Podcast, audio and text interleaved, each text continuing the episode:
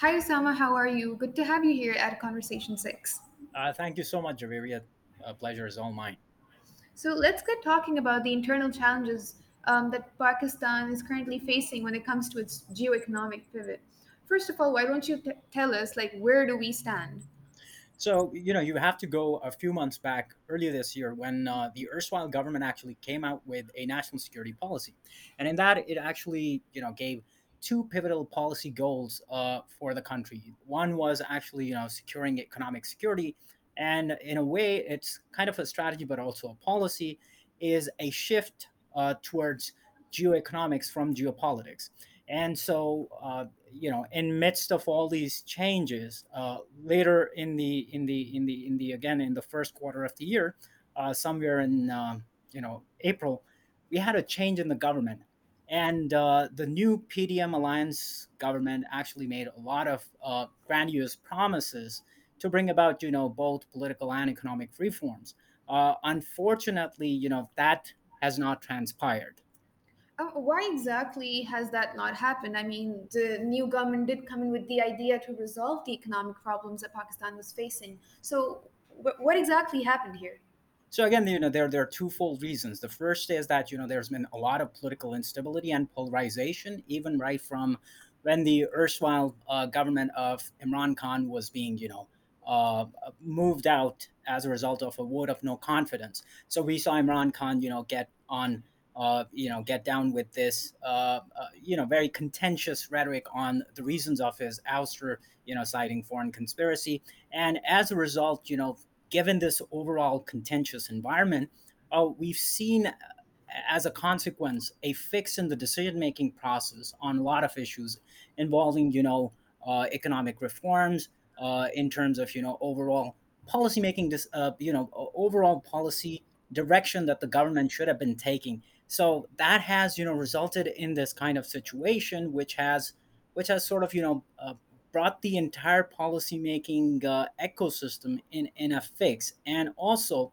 um, uh, it, you could you could also see that you know no political party despite you know the the, the overall composition of this polit- political alliance comprises of t- 12 political parties nobody in the process wants to exhaust their political capital to the point uh, you know where they have to undertake these unpopular decisions uh, which would eventually, you know, exhaust their political capital, which can uh, be seen in the Punjab bypolls, where you know PMLN uh, had to had to take a lot of dent as a consequence of some of these, uh, you know, unpopular decisions. That's a very important point you've made here, but uh, let's just sort of take it to the global picture. How do these challenges then are positioning Pakistan globally? Especially, you know, you're seeing the great power competition unfold in South South Asia. So how does that impact us, and where do we go from here?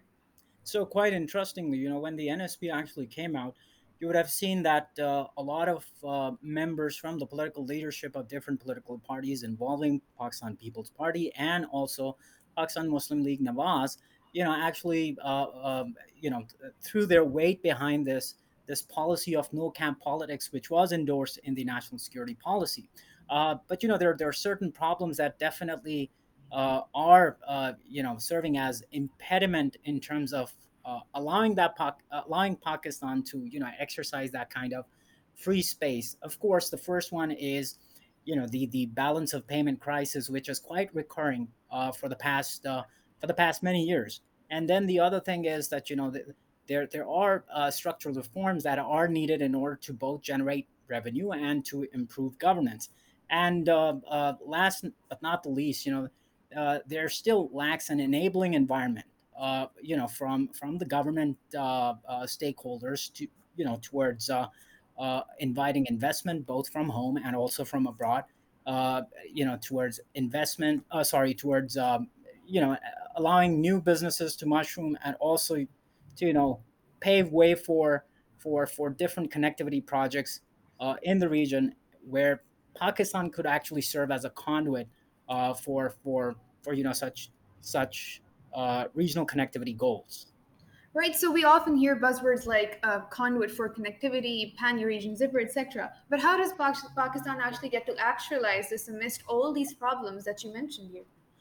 Uh, so I think you know the, the the the larger problem in the immediate and again in the short term uh, that that that that that remains a priority uh, for Pakistan is is is the fact that you know at present the political environment uh, is so rife with polarization that you know going into early elections uh, seems like a rational call.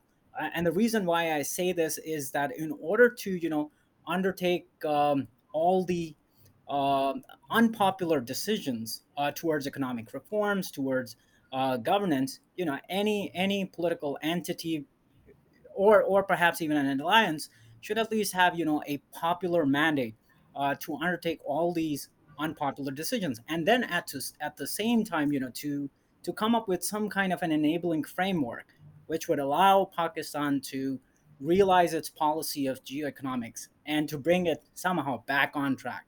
So I think that that's something that will uh, remain as a challenge uh,